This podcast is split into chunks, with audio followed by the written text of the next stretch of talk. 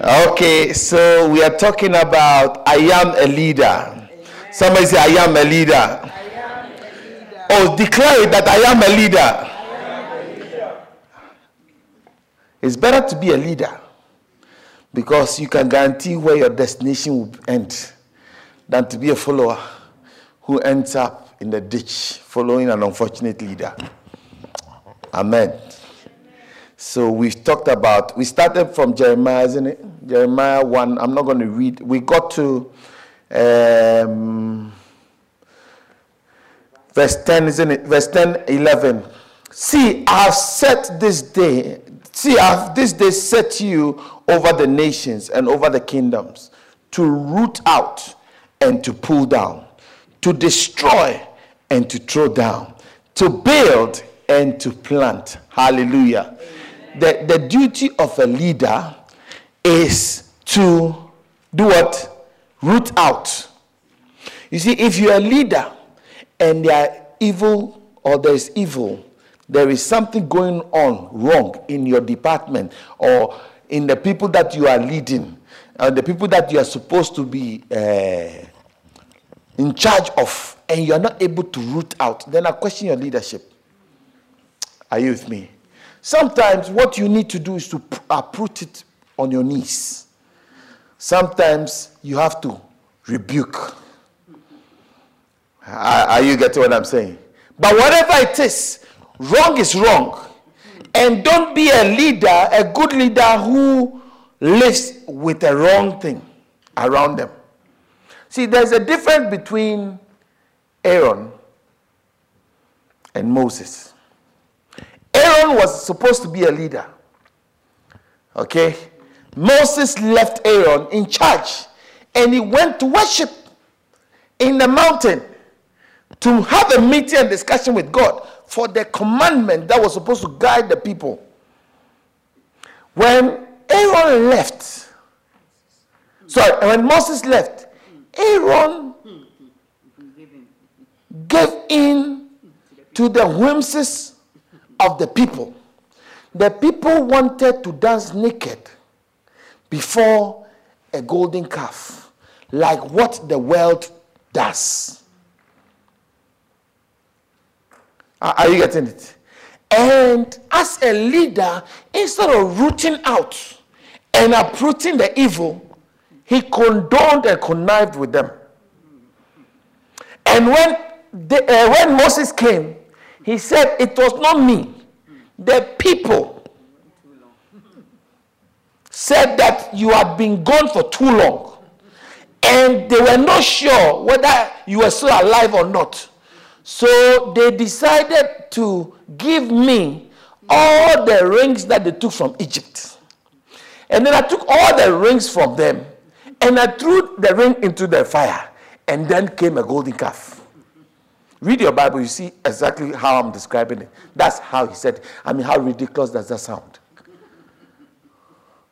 A golden calf doesn't come out when you throw gold chains and rings and bracelets into the fire. A golden calf doesn't come out.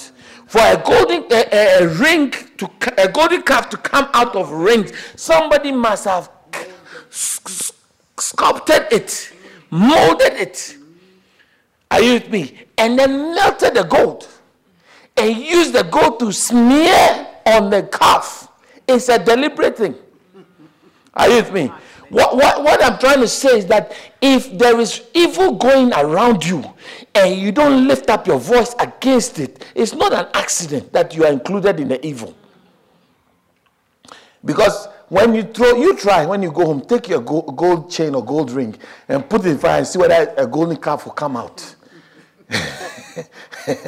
A golden calf will never come out.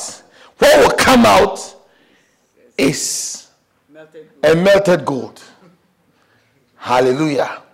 Are you getting what I'm saying? So you see, in your room, in your little environment, in your faculty, in your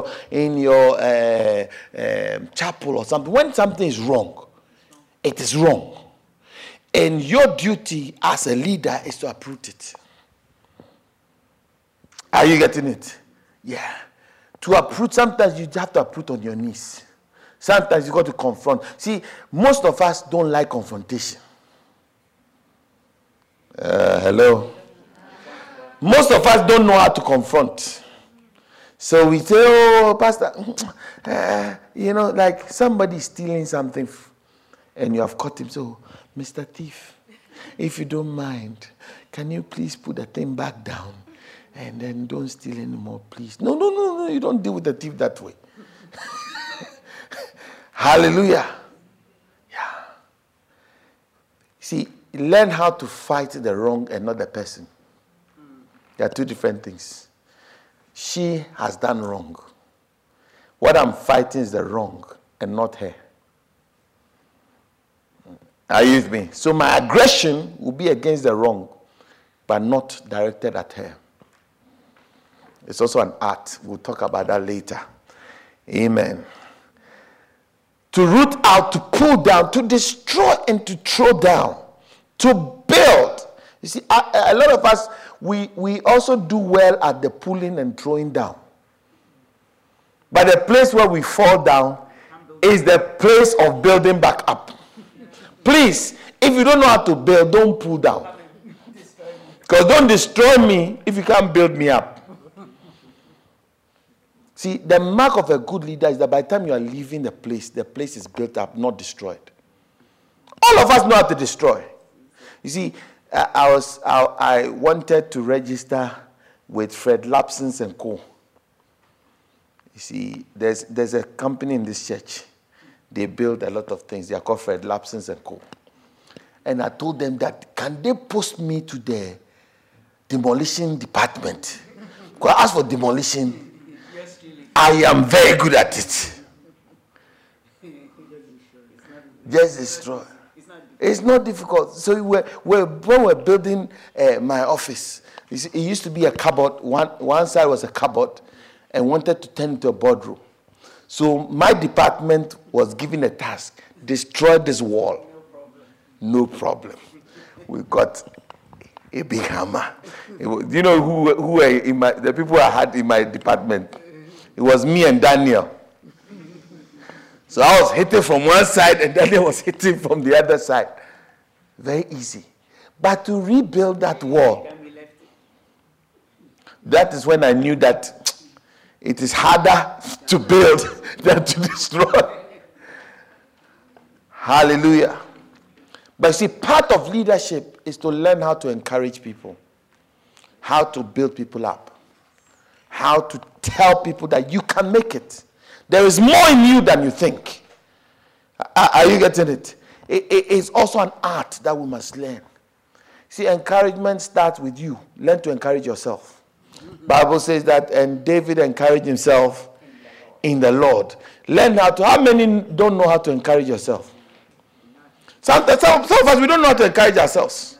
We know how to criticize ourselves. We know how to put ourselves down. But we don't know how to lift ourselves up. You're preaching. Let me show you how to lift yourself up. Look at yourself in the mirror. And say, self. And let self say, Say, you are pretty. Self. Self, you are pretty. Self, you are doing well. You can make it. You are a winner. You can make it. There is more. Listen, somebody sent me an email to tell me that I was listening. Somebody not in this church right now was listening from somewhere. The message I preached, I said that 1 out of every 12, is it 12 million? What did I say? 12 million. You are 1 out of 12 million. The person sent me an email, corrected me, saying you are 1 out of 1.2 billion sperms. Say, Pastor, dear Pastor, I want you to know that you made a mistake in your preaching. You said, see, you said you were 1 out of 12 million. Pastor, I want to correct you. It's not 12 million, it's 1.2 billion sperms. And out of the 1.2 billion sperms, guess what? You made it. See, to swim up the hill, to touch the egg, you need strength. You need tenacity. You need some vim. You need some power. And out of 1.2 billion competitors, you emerge successful. So don't let anybody tell you that you are useless. I said, don't let anybody tell you that you are not strong enough. Don't let anyone tell you that you are not pretty enough. Because listen, you are out of the beauty contest. 1.2 billion competitors. You are the most beautiful. It's the greatest number. How many, I mean, have you seen 1.2 billion people before? It means the whole of China or the whole of India. You came first. Can you imagine? The whole of India, you came first. It's very powerful. Hallelujah. Yeah. I mean, we're not talking about America. We're talking about North America. We're talking about the whole of India. Amen. And then we went on to verse 11. Do you remember? Moreover, the word of the Lord came to me, saying, Jeremiah, see, what do you see? And he said that I see a branch of an almond tree. I think we ended around this side, isn't it? A branch of an almond tree. And I said to you that the almond tree is, the first thing is that I see a rod. Go to the new or the old language, the King James. He says, a rod. Did you see that? Moreover, the word of the Lord came to me, saying, Jeremiah, what seest thou? And I said, I see a rod of an almond. And I said to you that the rod stands for authority, leadership. Do you remember Psalm 23? Thy rod and thy staff, they what? Comfort me.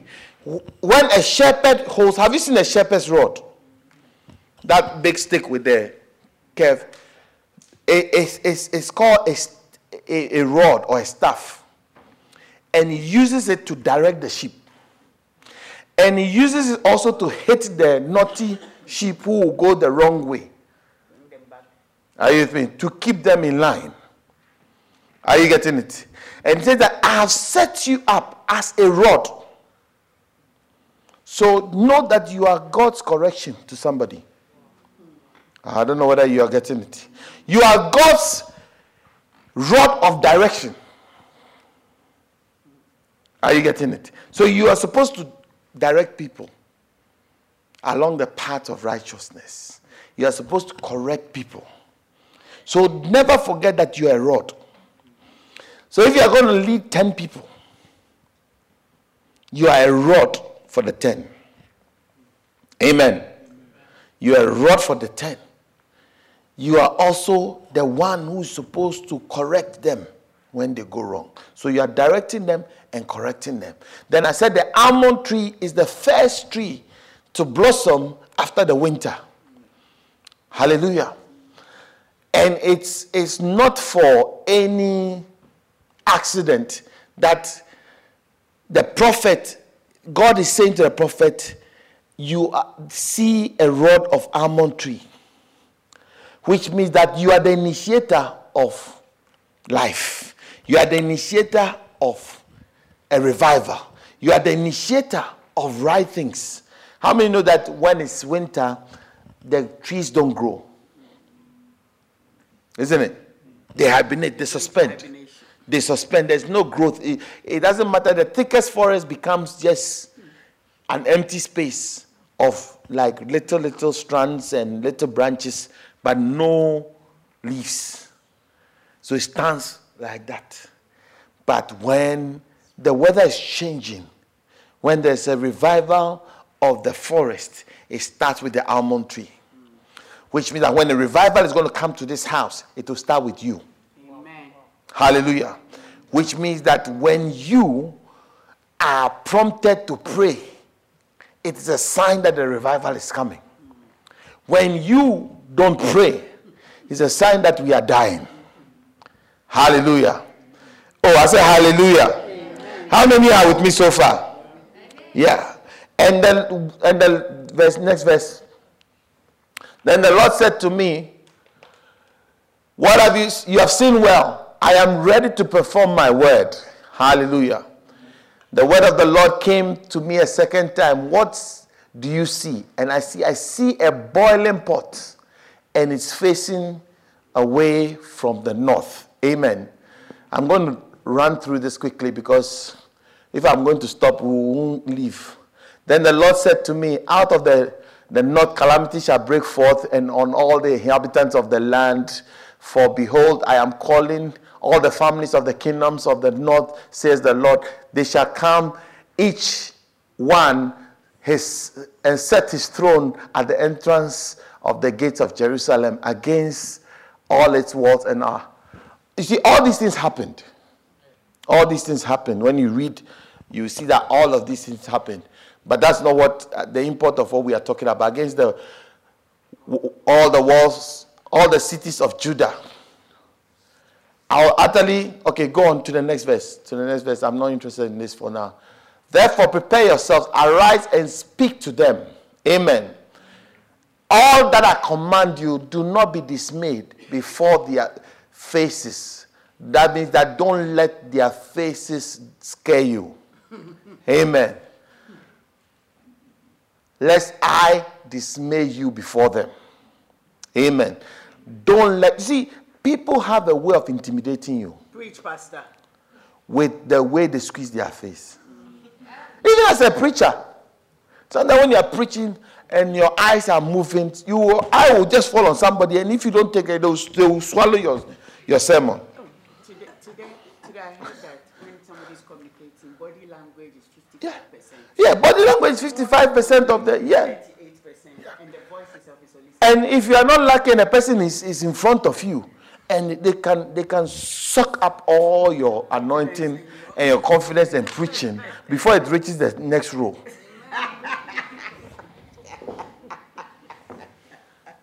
See if you can get an amen out of me today.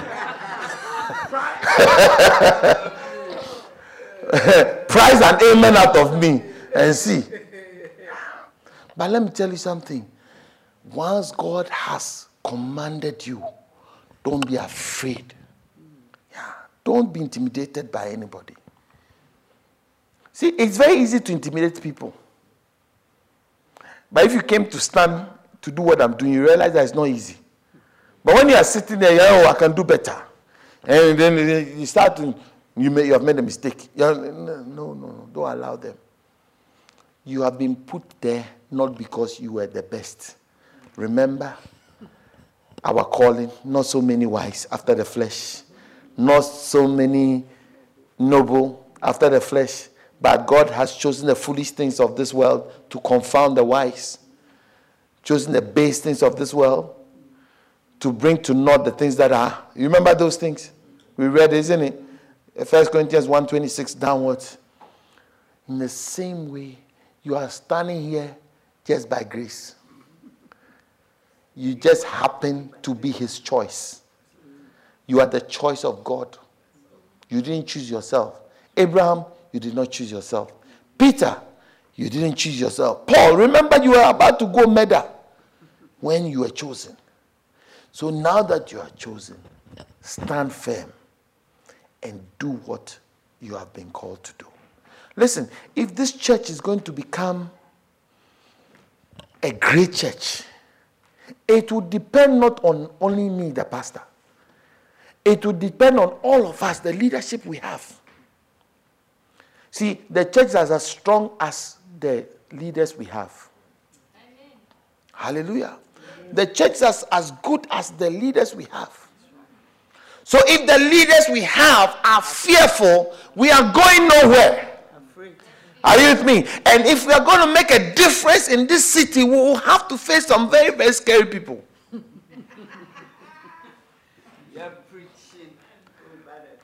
You will have to face some people with some very nasty attitudes. Some intimidating type of people. And don't allow them to look down on you. Don't allow them to scorn you. Sometimes because of your age. You see, if the church is going to go far, you have to speak to people who are twice your age. you have to direct people who are much more experienced than you. So if you are intimidated by people's age, people's nomenclatures, people's academic proclivities, acquisitions, and then their all their list of the list of words, letters that follow their name. Oh, give me some of yours. Give me some of yours. BS, MH, MHPD. Please give us some. Oh, give him the microphone. Let him give us some of his. Sound. Give him, hey. Rusil. Sound. There's a bell for you too. Yeah, go on. Give us. Start from another. BSc. Certificate focus. So, Ben Lamte, BSc. No. Certificate. What? No. Focus. CF. DP. Computing. Masters in MSc. Double MSc. MSc. PhD. Look at that. Maybe you two, the pastor, you finished at Form 5.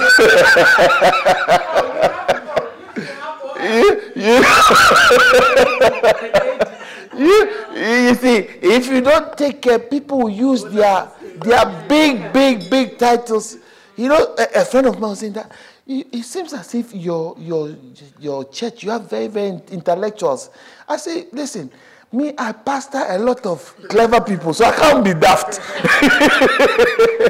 I have to be clever because I pastor a lot of clever people. Because you see, there are some examples if you use in this church. The people will look at you.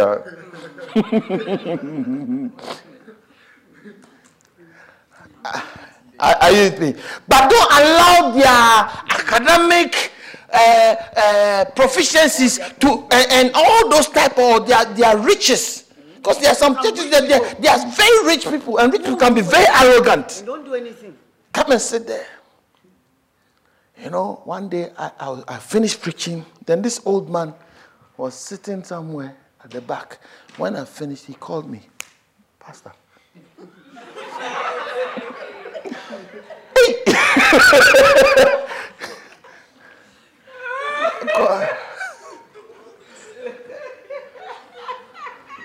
I mean, now I'm much older now. You know not to go. But then, this was like, way back, maybe like 2000, this is about 19 years ago, the man called me in my church. Come. Hey! The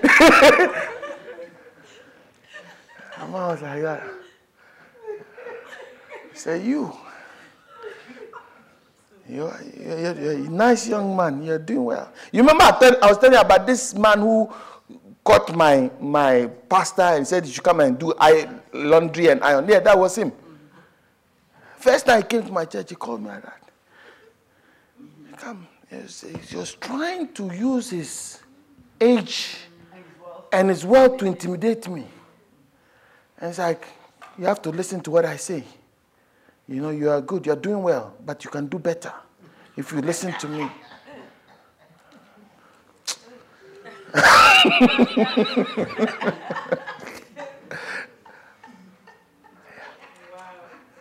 Yeah.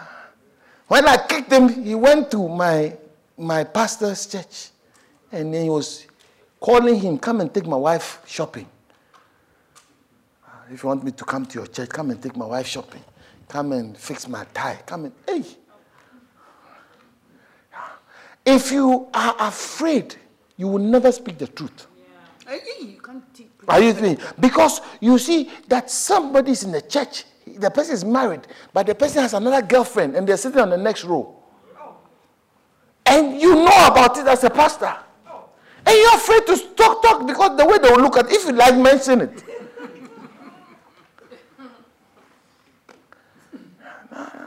Yeah. Remember the scripture when Paul wrote, it has been told me of the house of Chloe that there's some illegalities going. In fact, there's some abomination going, that a woman is sleeping with a son in the church. And you're all sitting there quiet. Nobody's saying anything. See, if you are going to be a good leader, you should learn to do what you're supposed to do without intimidation. See, Chloe was a leader. Are you with me? Her house is the house of Chloe. She's the leader of the house. When she saw that something was going on wrong in the church, she picked her paper and pen and wrote to the pastor who was away. That pastor, something is happening. Meanwhile, the other leaders in the church were quiet. It took Chloe, who was not the main leader, to come and to go and report. Are you with me? You see, if you gossip, if you tell somebody you can't do anything about it, that's gossip. Yeah. Because the person can't do anything. Are you with me? Because you are telling the person a story that they can't do anything about. But if you tell leadership who can correct the wrong, that's not gossip. Are you with me? And never be intimidated to do the right thing. Tell Paul that, Paul, this woman is sleeping with his child, his son. And let Paul correct it. So now Paul has to shame the leaders. Are you with me? Shame the leaders. Because really, if there's something going wrong, and you are a leader, and you know it's going wrong, and you don't say it, when I come, the person who has done wrong, I won't face them as much as I'll face you. Are you getting it? Because you are the perpetrator of evil. Because you see evil, but you're calling evil good. Bible says, woe to them who call evil good, and good evil. Never call evil good. When it's evil, and deal with the evil. The thing the person is doing is evil. The person is not the evil person. But that thing is not good. So say it and let it be corrected. Hallelujah. That is how we are going to get a strong church. It takes a strong church to make an impact. And a strong church will only be strong if the leaders are strong. Are you getting what I'm saying? You see, one of the things we talked about in leadership is that leadership is a team sport. Remember? There is no I in leadership. It's a team sport. So we are a team of leaders. And we work together. Which means that we must have the same rhythm. We must have the same mind. The same spirit. Hallelujah. So don't allow fear. Let's move on. Next verse. For behold, I have made you this day a fortified city, an iron pillar, a bronze wall, against the whole land, against the kings of Judah, against the princes, and against its priests, and against the people of the land. Last verse. They will fight against you, but they shall not prevail. Do you know that evil will always fight good? Evil will always, when there's evil going on and you stand for good, they will always fight you. But they will never prevail. Evil has never prevailed before. And it's not going to start now. For I am with you, says the Lord, to deliver you. Hallelujah. Oh, God is going to deliver us. I said God is going to deliver us. Hallelujah. So we've come to the conclusion of leadership. So I'm going to give you like 5 or 6 takeaways to take home with you. Is that okay?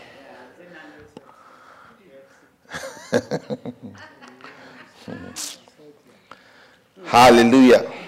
See, leadership is a function. It's not a title or an office. So if you're going to be a leader, it's a function. You function as a leader. It's not a post. See, in our day-to-day, we turn the leadership into a post. You see it when it comes to the church. As soon as you walk into the church, see the chairs that the leadership sit on is different. It has leather cushions, comfortable, isn't it? And also the grades And as the level of leadership changes, the quality of chairs and the design of chair changes until you get to the main leader who sits on the palanquin. Are you getting it? But that is not the import of leadership. Leadership is not about sitting in front or having, what do you call it, a big... No. Leadership is a function, which means that leadership starts from the back. It doesn't start from the front. If you want anything changing, it changes from the back, not the front. Which means that if you're going to be a leader, you start from the back. I don't know whether you are getting what I'm saying. When Abraham started, he was not a leader of many nations. He started as somebody who was an idol worshiper, who was instructed, leave your father's house to the land that I'll show you.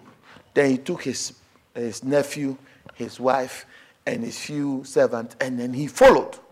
Started from the back. The fishermen were washing their nets. They were with their father, James and John. They were with their father, Zebedee, washing their nets. When Jesus came and said, follow me, they left everything and followed. They didn't follow to become apostles or disciples. Are you with me? They followed as fishermen, following after the master because he had called. If you're going to wait till the day you are appointed to start doing something, you're too late. Oh, I don't know whether you understand what I'm saying. If you're going to wait till the day you are called a pastor to develop love for people, you're too late. Because that appointment will not change your character. If you're going to wait for the day you're called a pastor to start praying 3 hours every day, to start waking up to pray for people, you're too late. Because leadership doesn't start from the front, it starts from the back. Tell somebody, leadership starts from the back. Hallelujah. Yeah. You see, leadership is just fulfilling a need. Leadership is fulfilling a function. The next thing is that leadership is the fulfillment of a function. So number two is leadership is a fulfillment of a function. Number one is leadership is a function, isn't it? So it's not an office. It's not a title. And I'm saying that second is that leadership is a fulfillment of a function. Which also means that leadership is interchangeable. As needed, I should be able to move you. I don't know whether you get it. I remember once they brought the prayer leader, the leader of the prayer department, or the pastor of the prayer department, to become the leader of the choir. I was a member of the choir, and we fought against it. Because we didn't understand. Because how do you bring a prayer warrior to become the leader of the music department when the person doesn't have any good voice, doesn't play any instrument, doesn't know anything about music, doesn't know anything about music? No. But you see, those days, what had happened was that, you see, when fornication thing starts, it starts from the choir.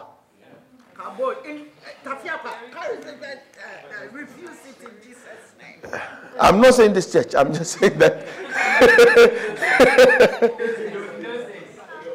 in the old days. I mean, this is those days. Yeah, these days it starts everywhere. In those days, it starts from there. And what had happened was, I mean, this is, I'm talking about early 80s. This issue. People were not born. Some people were not born. No. Yeah. No. Okay. So I mean, this was going on, and it's like the music director or the pastor in charge of music was only interested in, we are going to sing in this place. Then there's a music concert. He's taking us to go and sing here. He's going to sing here. So it's like we come, we just pray one short prayer, and we rehearse, and that was it.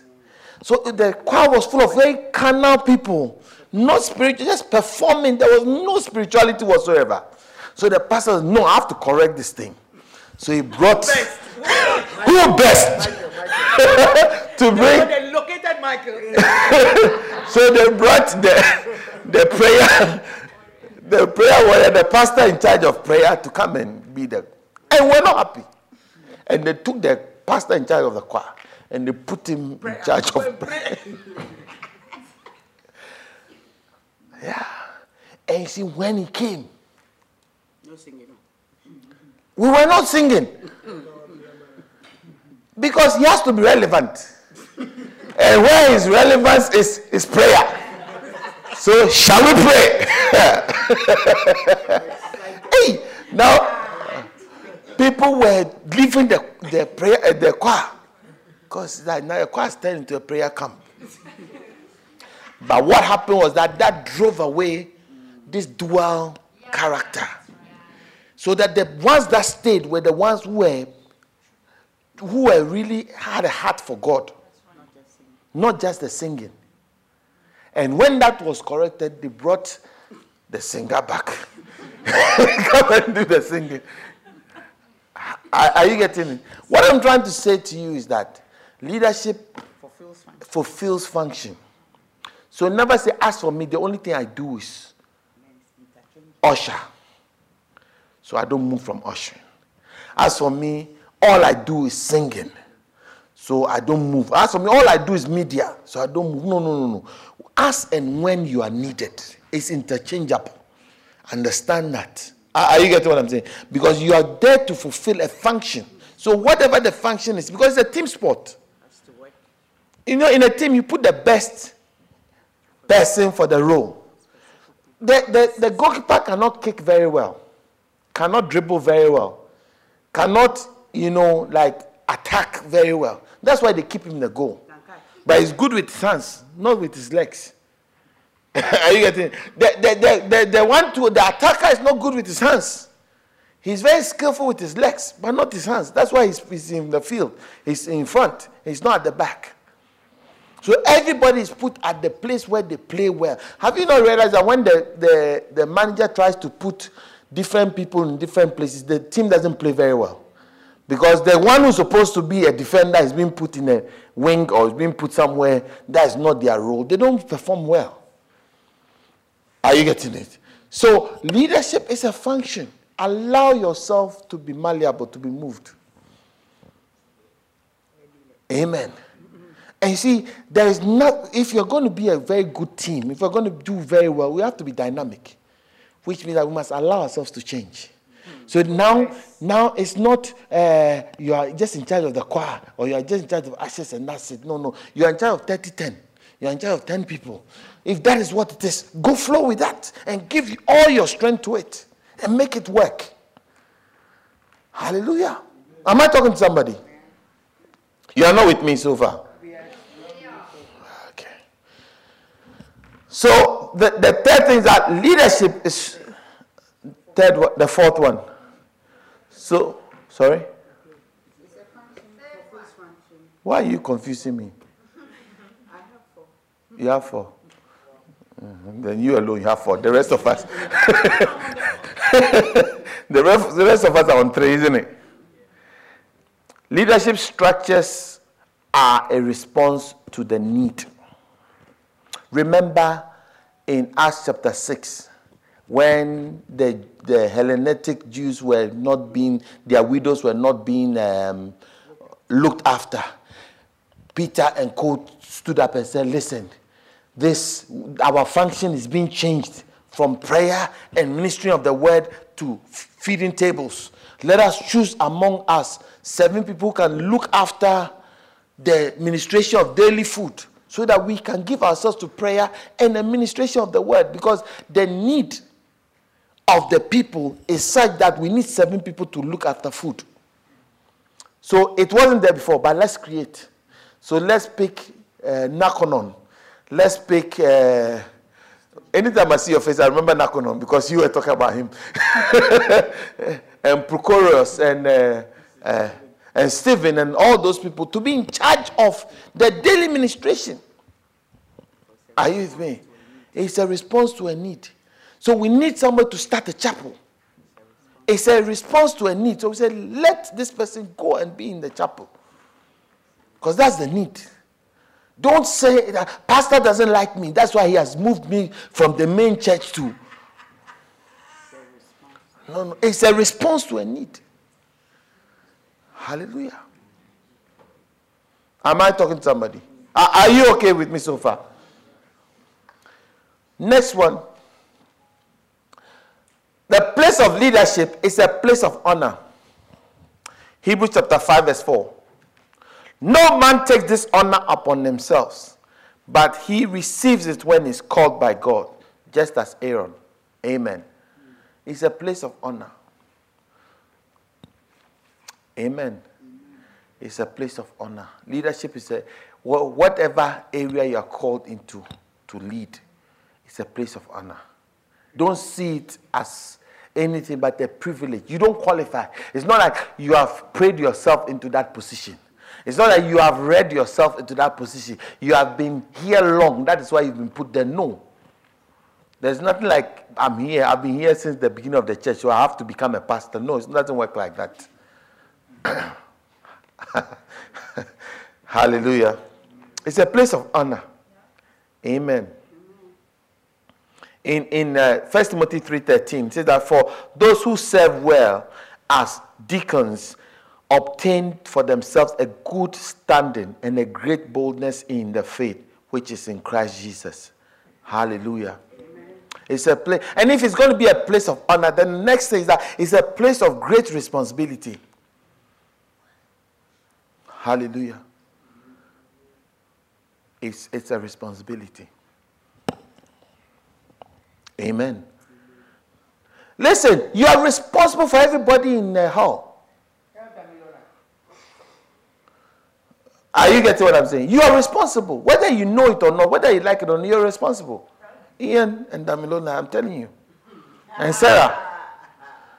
You guys are responsible. There's a scripture in Hebrews 13. Look at Hebrews 13:17 with me. Is it Hebrews 13:17? Obey them that have the rule over you and be submissive, for they watch out for your souls as those that must give account. Which means that you will give account one day. Guys, are you listening to me? Listen, all those guys and girls there, their spirits will be required from you.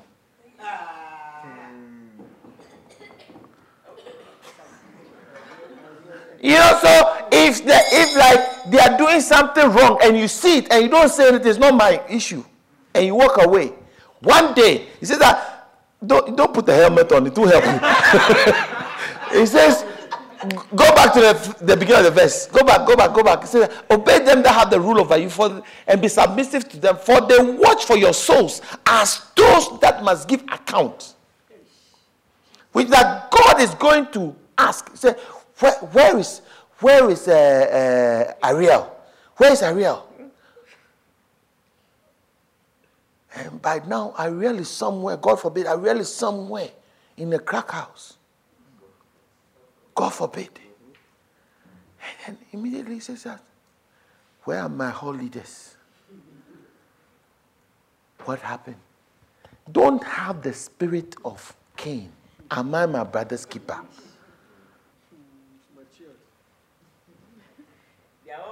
Yeah, she's a grown-up. She can take care of herself. No. You think God didn't know that Abel could take care of himself? But I asked, where is your brother?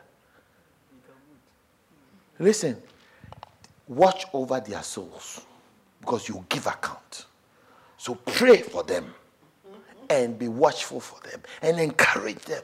Don't say, I haven't seen her. She hasn't been to church. She hasn't been to meetings, but it's not my problem. It's her problem. No, it's your problem. Whether you like it or not, one day you give account. The place has gone quiet. In case you thought I was talking to all people alone, I'm talking to everybody. Yes.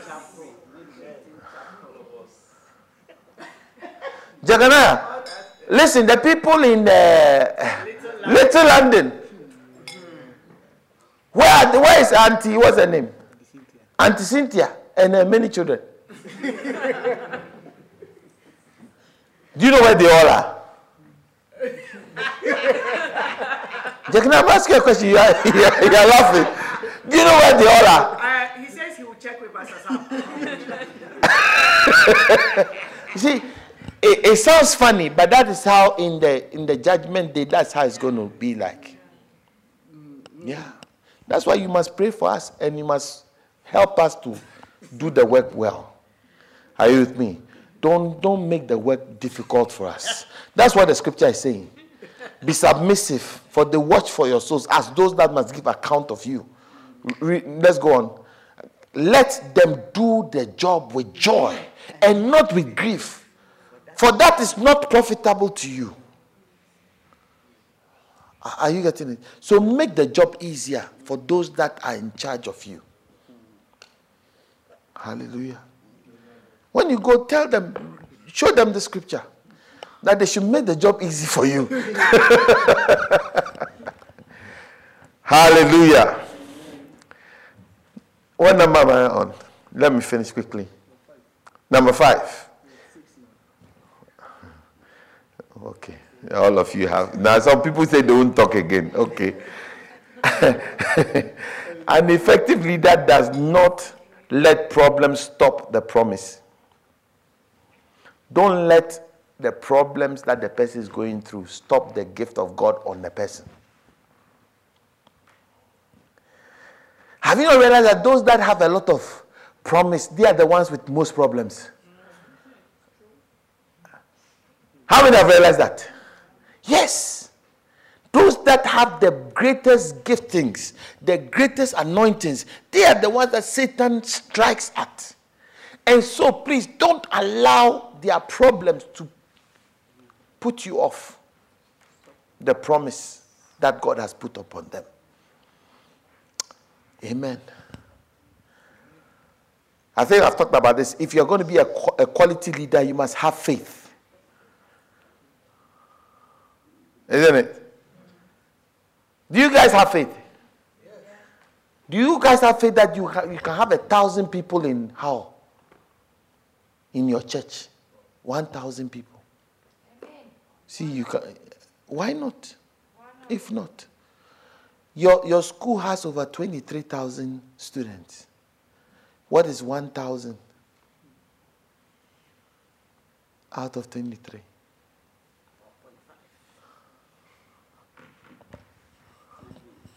4.5. Someone say, hey.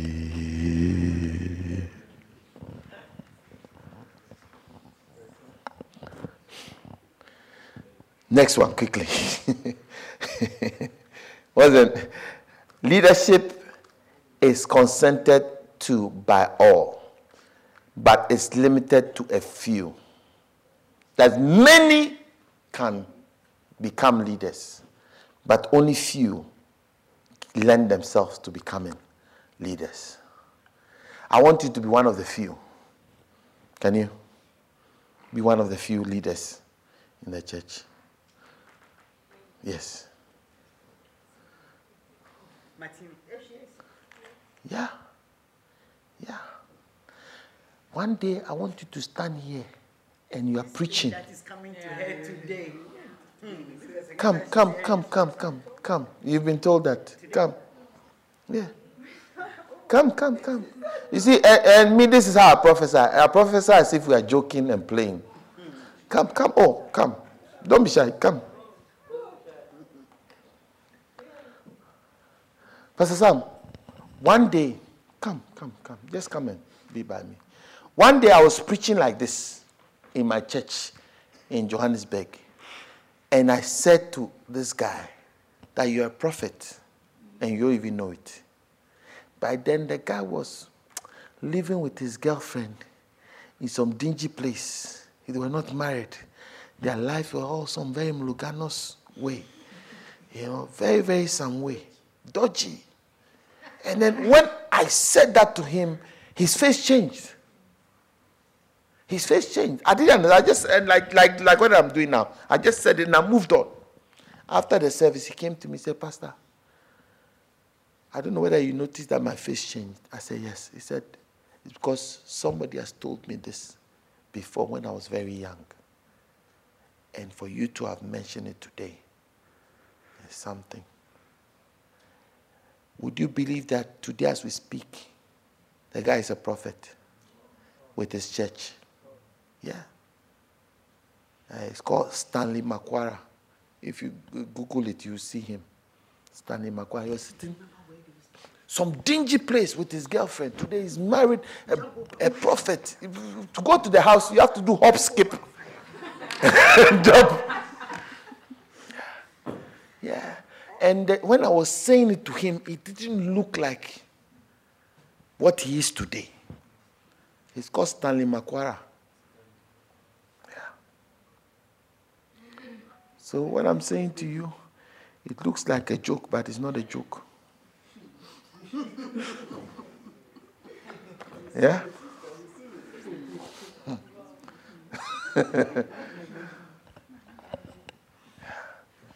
I remember I went to the house to dedicate their baby.